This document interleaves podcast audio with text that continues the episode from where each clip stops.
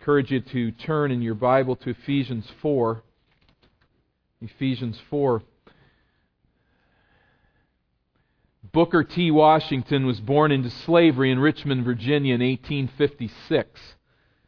In his autobiography, Up from Slavery, Washington recounts his liberation from slavery and also his extraordinary life as a free man. He did not title the book Liberated from Slavery. Washington does recount his memories of being set free as a slave, and he rejoices in this crucial turning point in our nation's history. But Washington recognized that the abolition of slavery was no gift in and of itself. He realized that freedom from the chains of slavery was a call to rise up out of the pit of servitude and to live as a free man who willingly served others and actively contributed to the good of society. And by sheer determination and persistent effort, Washington overcame seemingly insurmountable odds to gain a formal education. He then dedicated his life to help former slaves and their children to learn to think and to function as free men and women who contributed positively to their communities. Washington understood, like few others in his day, that liberated slaves had to develop a whole new way of looking at life if they were ever to prosper in their freedom, as he in fact did. Now, the analogy certainly breaks down, but born again members of the body of Christ are, in one sense, ex slaves. We have been liberated from the penalty and the bondage of sin. We were born into that condition, sold into the slavery of sin. As Christ comes to provide salvation for us, we are not only saved from something, the penalty of sin, we are saved to something. Saved to live in a radically different way from the world out of which we were rescued. Now that we've been transformed into a new spiritual realm, it's our high calling to learn to think and to act as people who have been liberated by Christ to live holy lives. That is our calling. That is to be our orientation. If you've been genuinely born again, you have a new identity. You were a slave of sin, mired in that pit of depravity. But now you are a member of the new humanity. Now you have tied into a new narrative that radically changes your identity. We noted last week, we looked at that passage in Ephesians 4, and I want to remind us of it here today at verse 17. How we have been delivered from, from one realm to another. We've been rescued out of one realm. We've been placed into another as we walk with Christ. Ephesians 4 and verse 17 Now this I say and testify in the Lord, that you must no longer walk as the Gentiles do in the futility of their minds. They are darkened in their understanding. They are alienated from the life of God because of the ignorance that is in them due to the hardness of heart. They have become callous and given themselves up to sensuality, greedy to practice every kind of impurity. But that is not the way you learn Christ. That's not who you are now in Him. Assuming that you've heard about Him, you've heard the gospel, assuming that you were taught in Him, you've been discipled to understand His ways as the truth is in Jesus. If you've come to know that, then you know that we have put off the old self, which belongs to our former manner of life and is corrupt through deceitful desires and to be renewed in the spirit of our minds, to put on the new self created after the likeness of God in true righteousness and holiness. This is our identity. This is our calling. This is what Christ has done. But what does that look like in more practical terms? What does that life look like?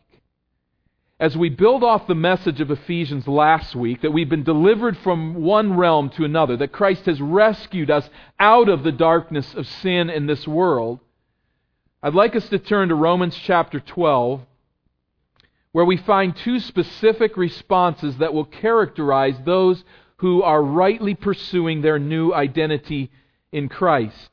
One of the dangers of Romans 12, verses 1 and 2, is that we're very familiar with the wording. But I'd like us to soak in that wording and to see the connections as we work through these two verses and look at the characteristics, these two characteristics in verses 1 and 2 of those who rightly pursue their new identity in Christ. So I understand I've been delivered from the realm of the world, but now what does that look like? What are the practical implications? What will characterize my life as I pursue that new identity? The first characteristic is a life devoted to the service of God. The word service or worship, it can be translated either way, but a life devoted to the service of God. That will characterize those who have been delivered from this darkness. We note in verse 1 I appeal to you, therefore, brothers, by the mercies of God, to present your bodies as a living sacrifice, holy and acceptable to God, which is your spiritual worship. So it is in view of, it is because of what God has done for us in Christ that this responsibility is now placed upon us. As the book of Romans develops to this point, we realize that we were once enemies of God. His holy anger raged against our ungodliness and our unrighteousness. Chapter 1, verse 18, chapter 5, and verse 8. But in His abundant mercies, God saved us, not on the merits of our righteousness, but as a gift of His grace. He reaches to people in sin and He pours out His mercies upon them, giving them salvation. And so it is on the merits of Christ's sacrifice that God's gift of mercy is extended to us. Our only hope as sinners rests upon Jesus dying in our place and satisfying God's judgment against our sin. That judgment falling on Jesus, who then rose in conquest over death. It is this mercy to us that is the ground for this call. This mercy toward us is all encompassing, and so our response should be life dominating. I appeal to you by the mercies of God, in light of those mercies, to present your bodies as a living sacrifice to Him. Present. terminology is borrowed from the Mosaic Law. It was a technical term used to describe the dedication of an animal for sacrifice for slaughter on the altar. That animal was presented at the altar. You didn't take it back, and it didn't come back. It was given in death. It was turned over and devoted wholly to God. We do not devote ourselves to God in order to earn salvation. But it is in light of the mercies of God, in light of what He has done in Christ, that we respond to this unmerited gift of mercy, devoting our bodies as a living sacrifice. So, in contrast to the animals, the sacrificial animals that died under the Old Covenant sacrificial system, we are a living sacrifice. Jesus fulfilled and ended the sacrificial system. He died as the ultimate Lamb of God on the cross. It's in response to this death that we are to live a life now of devotion to Him. We're to give our bodies to Him. Is that bodies in distinction from the Spirit? We're devote our bodies to the Lord and whatever's in our heart, we just that's our own thing to do it with what we want. Oh, clearly not. Bodies here is, is a word that's intending to draw the idea of our entire being. Our everything is to be devoted over to God. So let me ask you this question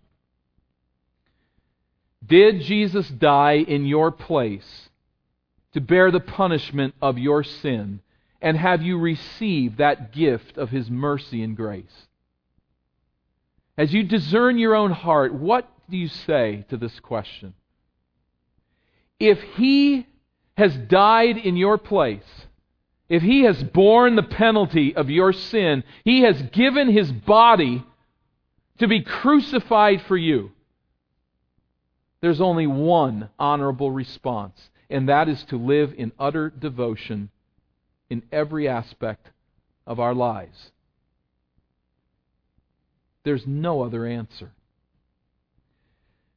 One commentator says Christian worship does not consist of what is practiced at sacred sites, at sacred times, and with sacred acts. Not that there's anything inherently wrong with those things, but true Christian worship is submitting body and spirit unreservedly to God in all things at all times. He died for us that we might live for Him. So my sacrifice of praise to God is bound up in what I look at with my eyes what I listen to with my ears, what I do with my hands, where I go with my feet. My body belongs to Christ. I give it to Him unreservedly. I live for Him who died for me. Because of His mercies, I give myself to Him. And there's two characteristics, sub characteristics in a sense here, of that life. We notice there in verse 1, it's marked by holiness and a life that it's acceptable to God. A holy life. That's a life marked by moral distinctiveness. Again, the question we must ask Does my life just look like everybody around me? Does it look like my unbelieving neighbors and friends and schoolmates and workmates and the people that surround me? Does it look just like that? Holiness leads us to moral distinctiveness. A holy life is marked by distinctive righteousness. People should be able to look at our life and say there's something different there. There's a godliness of life there. There's a pursuit of righteousness. There's a focus on God. It's a holy life this person lives. A life, secondly, acceptable to God. A life orientation that is ever considering this question what is it that pleases the Lord? I ask that question, I breathe that question what is it that pre- pleases the Lord? I may not always know but I live every day of my life focused on the goal of thinking and doing what pleases God. Such an orientation, says Paul, is your spiritual worship. This phrase is difficult to translate, and that's why the translations take it differently, many bringing in the idea of some reasonableness of some sort. But the idea of the word is that submitting my life to God is in absolute devotion is the only rational, spiritually sensitive response that is fitting in light of what God has done for me in Christ. There really is no other answer. Made in the image of God, saved by Jesus from hell, our high calling is to, vote, to devote our entire being to His service, to His worship. So, a life devoted to the service of God. I have this orientation. I realize that this is the call upon my life. I realize I've been liberated for this to live in service and devotion to the Lord. Now, our translation does not bring out a connector here with verse 2. The simple word and could be used here at the start of the verse. Sometimes it's translated no translation, I don't think, always translates it, but it's a connecting point. And it may indicate then that verse 2 is describing how, more specifically, we do verse 1. How do I live a life devoted to the service of God? Here's how it happens, though, or here's how we are to pursue that. I'll take it here just as a second point, a characteristic. A life devoted to the service of God. Secondly, a mind transformed by the will of God a mind transformed by the will of God. Verse 2 Do not be conformed to this world, but be transformed by the renewal of your mind.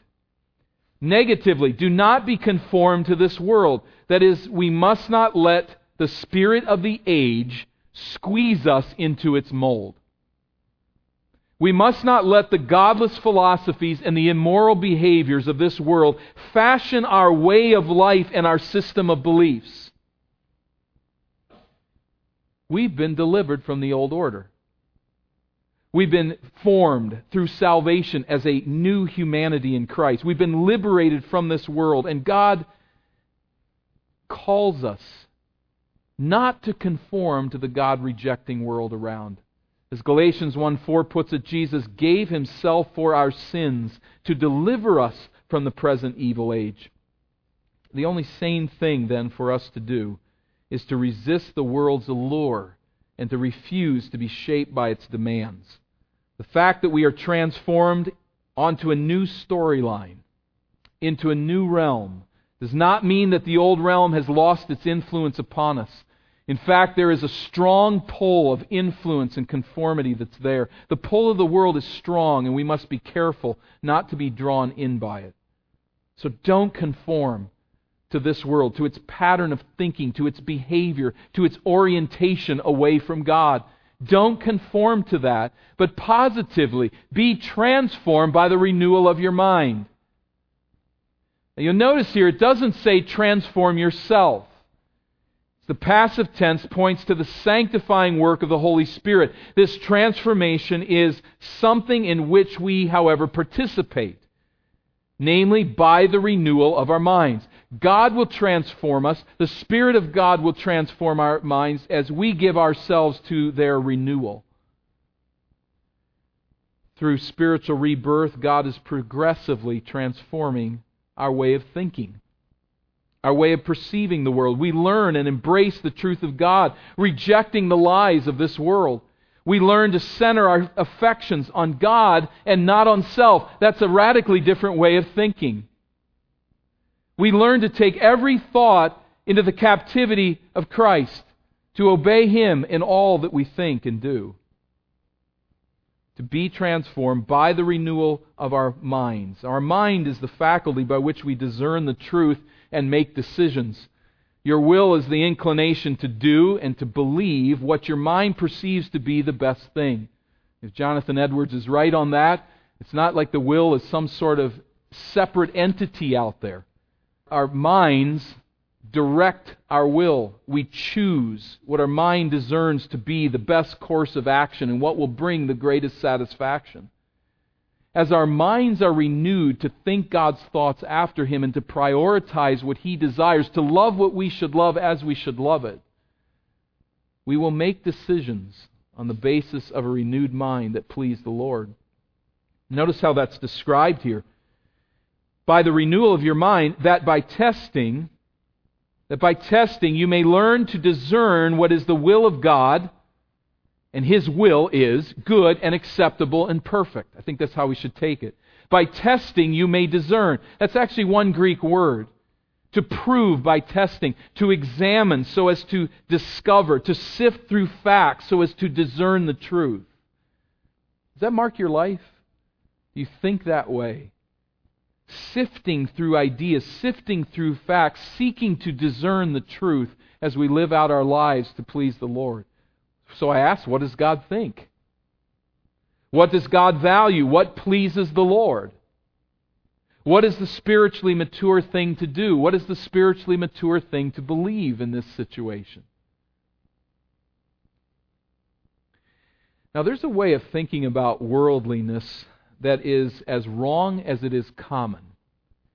Some Christians seem to think that there are worldly ideas and behaviors, and it's a box over here, and we put certain things in that box.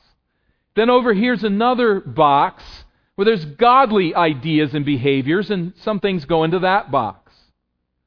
And it's very easily discerned that it's one or the other. It's perfectly obvious what fits into one and what fits in the other. Just ask them, they know.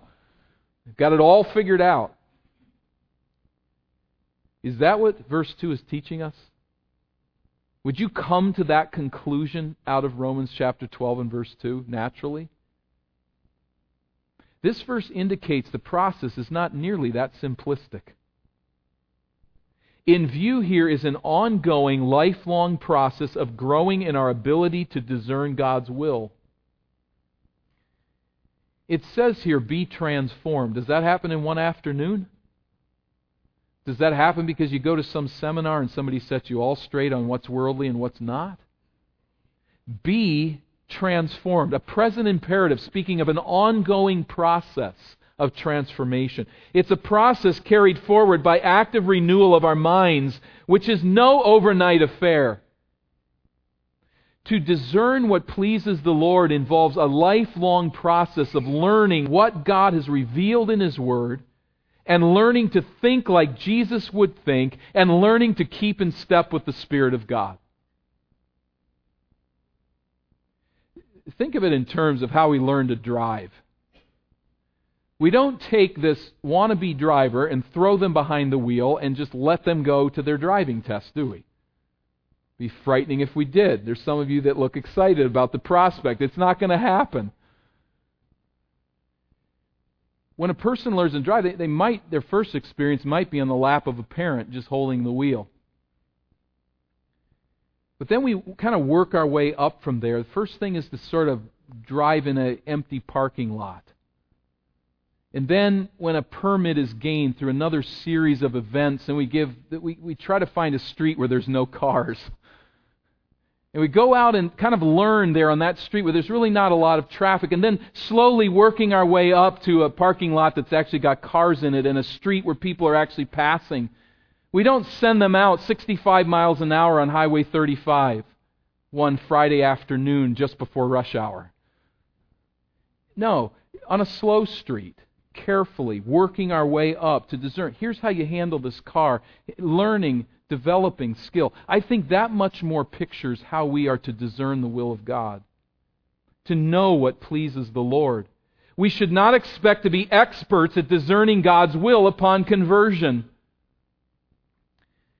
Those of you here today who are new believers, those of you who are young people, you've, not lived all that long, and you do know Christ as your Savior.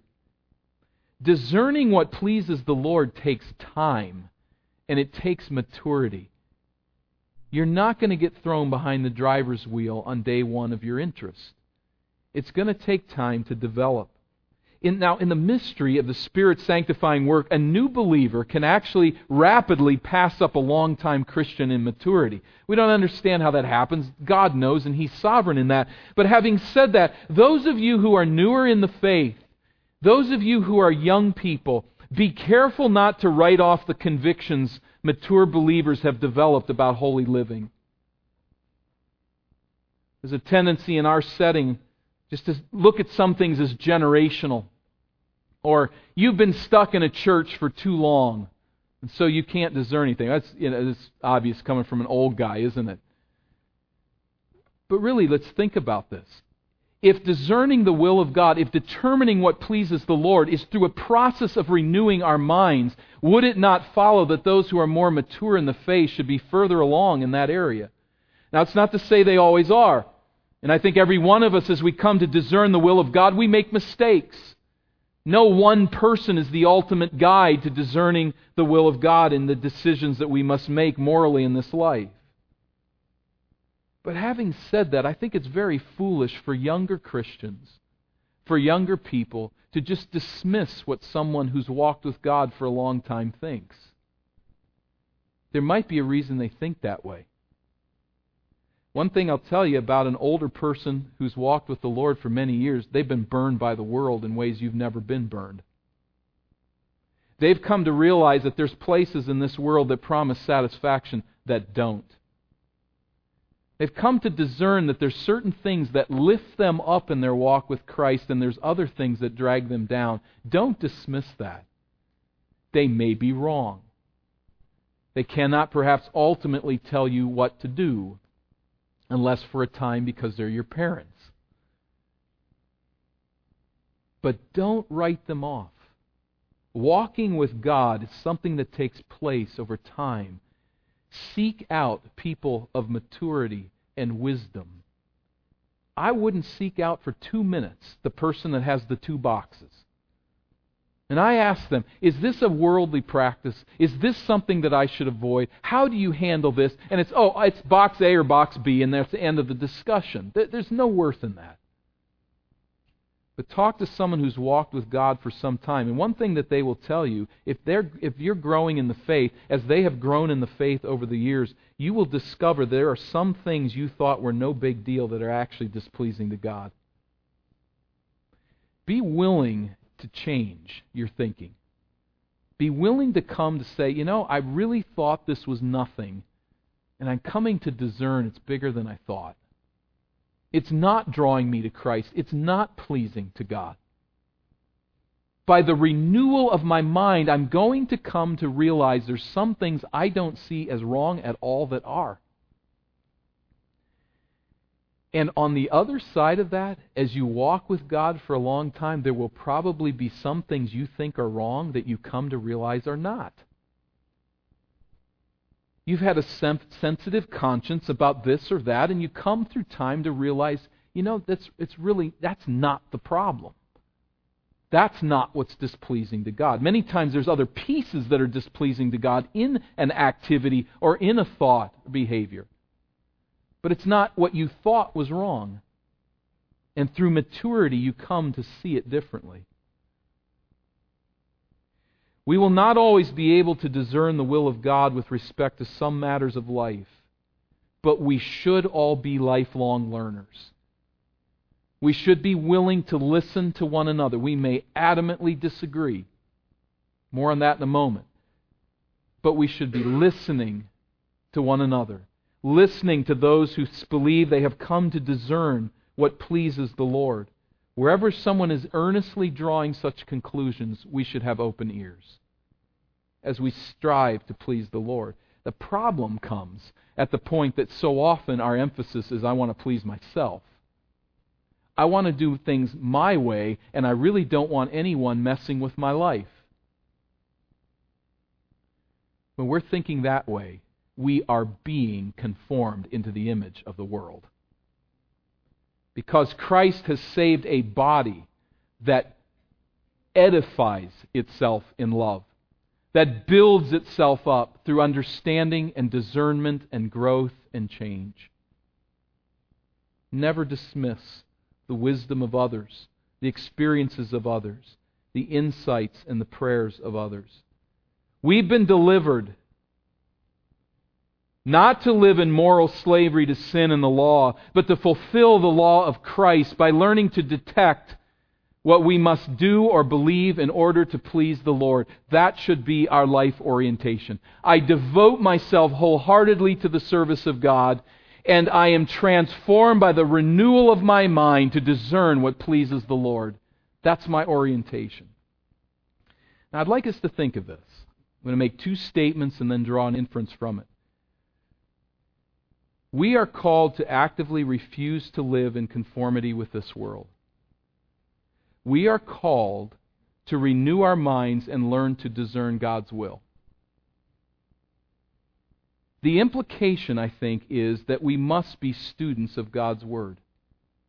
We need to know what God has said. We need to ever be growing in our understanding of what God has revealed in His Word. The Word of God needs to be something that we are reading, routinely, habitually, the preaching and teaching of God's Word, something we're continually taking in so that our minds are consistently being renewed to know what God thinks. I don't think there'd be any argument on that. Maybe there's a little more on this next point, but I'd like to stress it. I think it also implies that we must be students of our culture and the ways of this world. Now, there's a way in which we should not be drawn into this world, clearly. But I think that if we are going to come to terms with Romans 12:2, it means we're going to know what the world is, what it thinks, how it behaves, so that I can know I'm not conforming to it. The Christian that's in the greatest trouble is the one who ignores the fact that there is a culture out there bent against Christ, who ignores that there is a world with attraction acts as if it doesn't exist. It's probably one who's being drawn in in all kinds of places without knowing it. We need to be students of our culture and students of our world in the right sense. So Romans 12:2 calls us to a holy life in stark distinction from the world. We need to know what that world is, what it teaches, how it looks. Romans 12 does not call us to curl up in a fetal ball and hide in a Christian bunker as we pursue utter ignorance of our culture. That's not what's here.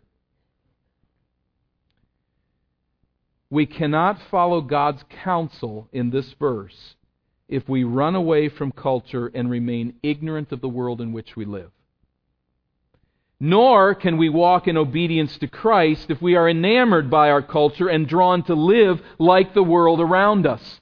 We must discern what it is, how it looks, what it says and believes, and we must be careful not to be conformed to that as we grow in discernment about what pleases the Lord. So, as we think of culture and work in application concerning our own, all cultures receive common grace from God. They all have honorable aspects to them, perhaps especially those cultures that have the most Christian influence in their heritage. We can go to any culture, any place in the world, there's something redeemable there. The image of God is there, as twisted and fallen as it is, there's something good in that culture. There's no completely evil culture.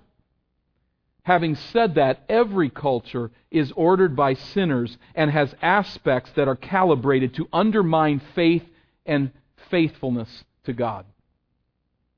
As believers, we need to grow in our discernment of these aspects. They're part of every culture, probably part of the culture of every church. We need to recognize that and grow to discern it. I despair of providing any comprehensive or even significantly helpful word of application regarding these matters. I'm appalled at what I'm not going to say here today, and I hope that I don't say too much that it proves unhelpful. But I wish that you would allow me to touch on a few random points of application. Each of them must be put to the test, at least largely, because what I'm doing is reflecting the maturity of my life at this place in discerning what pleases the Lord and I don't do that with perfection. So you need to weigh my thoughts, but I, what I'd like to do is begin a discussion here today. As we work toward understanding our culture and being alert to not being conformed to it, it's not this little box and this little box, or this big box and this little box of right and wrong. Very simple always to discern. It's a matter of coming to see our world as we should. Now, I think there's about three tiers here. The first tier is the obvious one to all of us who are genuinely believers in Jesus Christ and who have a fairly conservative view of Scripture. That is, we are seeking to conform our lives to what the Bible actually says. There's a lot of Christians that aren't doing that. Some of them will even admit it. That's not where we're at. We don't think the Bible is the inerrant Word of God. And so they are allowing their culture to conform their thinking. They would acknowledge that. In fact, even say that God is ever changing and culture is an evidence of where He's at. Uh, not those people, but those within this church who believe that the Word of God is God's Word. It is the truth. For us, there are cultural influences that we don't really have a struggle with abortion. We recognize because our minds are being renewed that God is the giver of life. That to take that life is not our prerogative. It's not something God's placed in our hands. Obviously, life is taken at certain places. I realize there's implications in different situations and all that. We don't have to argue this. We're not going to be conformed to our culture by having abortions routinely in our church. Homosexuality. We understand the necessity of compassion. We understand the necessity of proclaiming the gospel of Christ winsomely and freely. We understand that God can save anyone. Romans 1 is in the Bible. It's blatantly obvious that this is an activity that falls outside of the Creator's design and is a rejection of his good purposes for humanity. We don't have to argue these things at any great length. The Bible speaks to them so clearly. If you desire to honor the Bible, you'll reject these influences in our culture. But we come then to a second realm. And here's a realm again where we don't really have any argument. The Bible speaks very clearly but we are being drawn in by the passions of the flesh. Pornography. I have not to this day heard a evangelical defense of pornography. I don't know that I ever will. It's hard to know. There's evangelical, so called defenses of homosexuality. Perhaps someday there will be. But at this point, I've, I've not, I don't know of anybody who's arguing that involvement in pornography is a good thing, it's okay, God's pleased with it. But we're mired in it. The church of Jesus Christ is drawn in by its passions to what God has set off limits and said, This is death. But we're in it, neck deep. Marriage. We're in it, neck deep.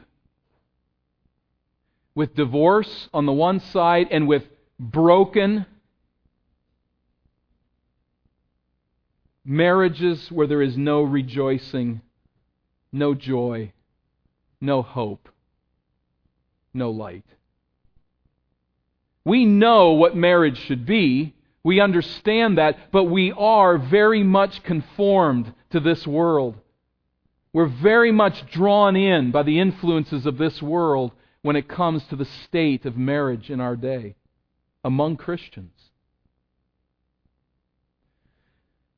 But we come then to that third realm, and I want to park here for a while. And that's the realm where it requires discernment and where there are legitimate differences between faithful, godly believers. We don't agree on what's worldly and what is not. I'm going to offer just a smattering of somewhat disconnected and by no means comprehensive statements that I would like us just to begin to think about. I know we are thinking about it, but to be stimulated in our minds. What does it mean to renew the mind in this culture, in this world? I'm not going to list here. Here's the behaviors that are worldly. Here's the behaviors that are godly, as if it's always simplistic like that. No, but hear me. Number one, we must resist our culture's infatuation with the temporal the fleeting, the trendy, the trivial, the shallow, the sensational, and the profane. I don't mean profane by swearing, I mean that which is wholly oriented to this world. The temporal, the fleeting, the trendy, the trivial, the shallow, the sensational, the profane, our God is none of that. God is eternal and enduring, and His gifts are eternal and they are enduring. We are citizens of a kingdom that will never be shaken and that will never end. We worship a God whose salvation plan has been in operation for millennia. Our life narrative is rooted with the great cloud of witnesses who have lived and died before us, and we pass the torch of Christ on to the next generation who teaches these same ancient truths faithfully to the next generation. Then, as the reality of heaven grows more and more sweet to us, more and more real to us, the trends, the hype, the trivialities, the shallowness of this world fade in our estimation. We're not conformed into this smallness. We're transformed by eyes fixed on eternal matters that will endure for all of time. That changes us. It changes us. It changes what we like, where we spend our time, how we see this world. Number two, we must resist our culture's impatient demand to have everything now, to fix everything immediately, and to wait on nothing and no one.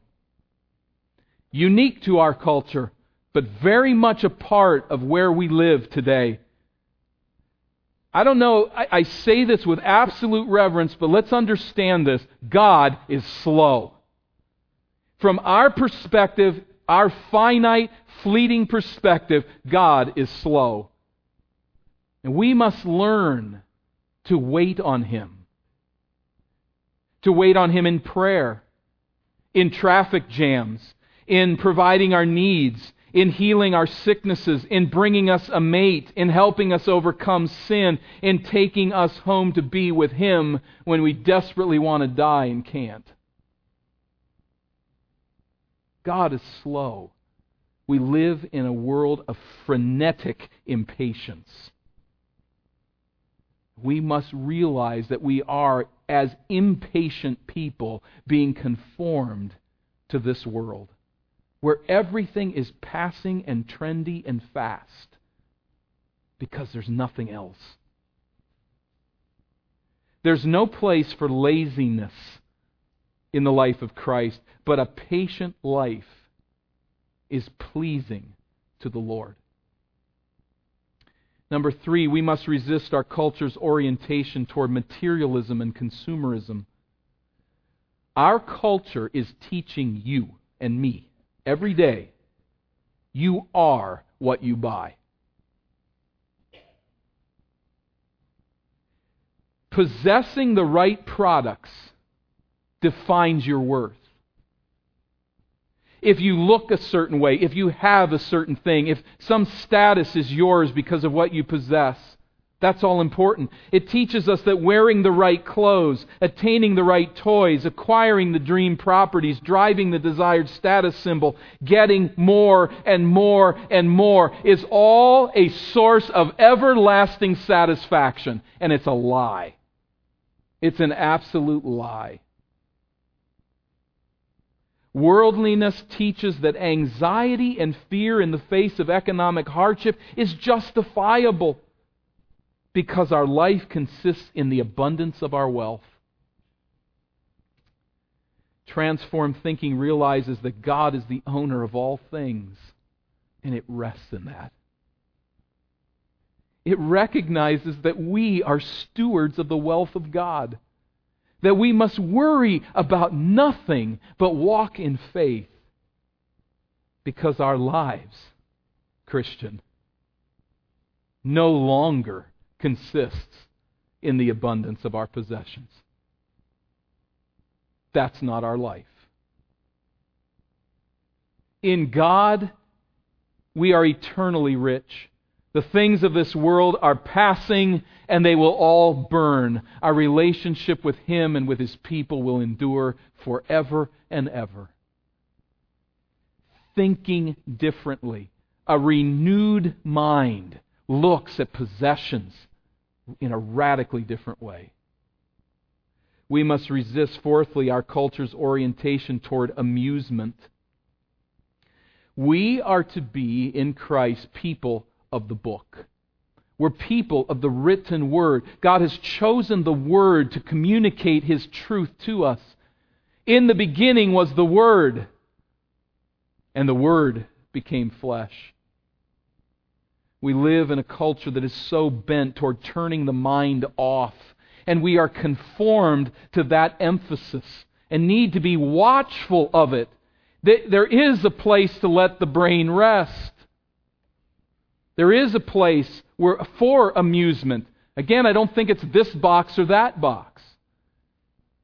But we need to realize that our world is seeking to conform us away from the Word, away from rational thought, away from thinking God's thoughts after Him. It has no time for meditation. To sit alone in an empty room is seen as laziness or is seen as a person that has no life. When that may be, in fact, the evidence that a person is really alive. Because he or she can sit in an empty room with God and be utterly happy.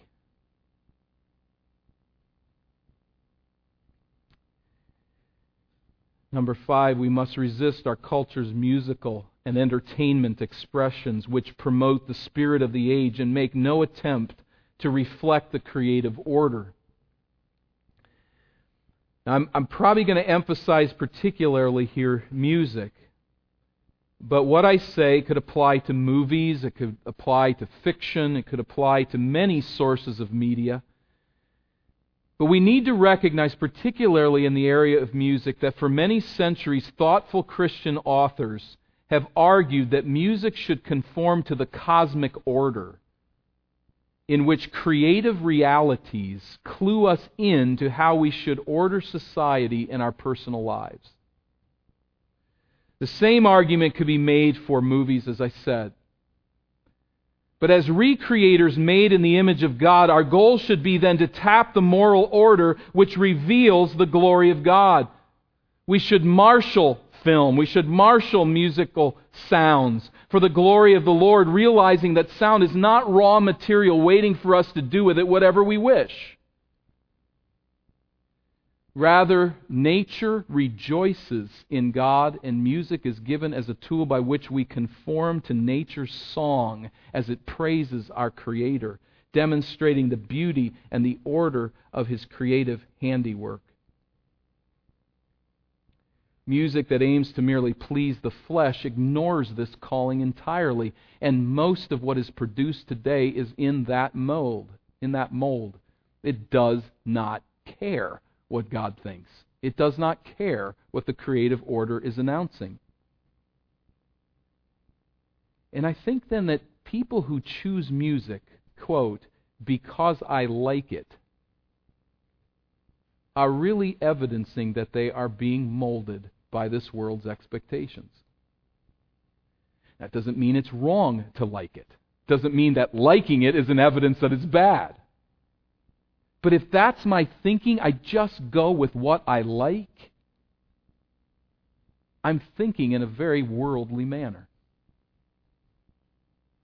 There's much more to it than that. By the way, a quick side note on movies the same thing is true there. I could be tempted to throw them all in one box, but I don't think we should do that. In fact, I think some of the most godless movies are ones done by Christians because they're just plain flat boring and stupid. Frankly, I mean, so many Christian movies are just worthless drivel. I'd much rather watch a secular movie that at least reflects some reality about the real world. We've got to be cautious. We need to discern, but we should not be so simplistic as to think that anything that has the stamp Christian on it is good. It may be bad. We need to discern. Now, let me say about music, this doesn't mean that only sacred music is appropriate either. It's not to say that all music can be neatly labeled moral or immoral. It is to say that music can lean toward order or disorder. It can make progress in reflecting the beauty and order of the cosmos, or it can prove regressive. I think I could play some, some music here. I could turn it on, I could look for the worst of the worst, and I think you could say that's regressive. That is not helping anybody. But if you have a category for that in any area, then we need to continue to grow in discernment to understand where other pieces of music fall. Now, the words of songs are obviously objective on at least some level. Even the music may serve as a vehicle, though, of worldly philosophy dragging its hearers down with it because it is not ordered, it does not reflect the beauty of the God of nature. So much of Christian music really then is driven simply by what people like, by marketing to them with consumeristic concern there's very little produced that seeks to teach theology that starts with a driving desire to marshal sound to the glory of God, where somebody sets out and says, I want to write a tune, and I want to bring to it a counterpoint, I want to bring to it a harmony, I want to bring to it a beat, and all of the pieces of music so that this resonates with the glory of God. And so, along these lines, we must resist pop culture's pressure to turn our cor- corporate worship of God into sentimental, man centered reflection of societal trends. In worship music, I think on some level we should think of this in all of our musical interests and involvement. But in worship music, particular, particularly, there is no right box and wrong box into which we can put every piece. But I would encourage us, we should lean. You should lean in what you're allowing your mind, your ears to hear. We should lean toward the deep over the shallow and trite. We should lean toward careful ordering over the simplistic. We should lean toward otherworldly over the familiar. We should lean toward the engaging over the purely entertaining and toward the developmental over the ornamental. That is that which speaks to the mind as opposed to that which simply moves us emotionally for a moment and then flies away like a mist. May we remember in that area of worship that Jesus Christ walks among the glowing lampstands of his churches, as R. Kent Hughes has said. He treads the aisles of our churches and he sits beside us.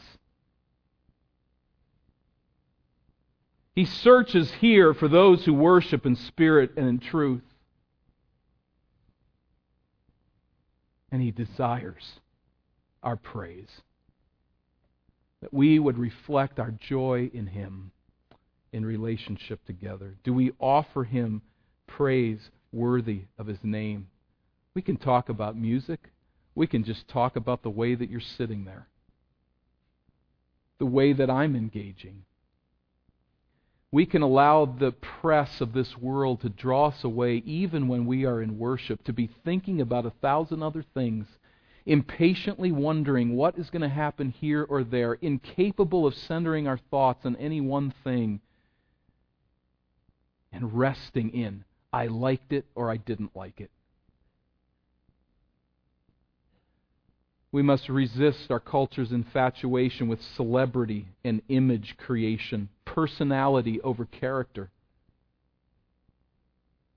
There's the world of the blogs, the world of Facebook. Is it wrong? No. But it can be used in such a way that I serve as my own press secretary. And I'm always working to create my own image so that people would see me for the way that I want them to see me. And in that, we may very well be being pressed in the mold of this world. To elevate self, not to live as the new humanity in Christ. And on and on we can go. But I hope I'm, I'm seeking to accomplish something here just by this discussion.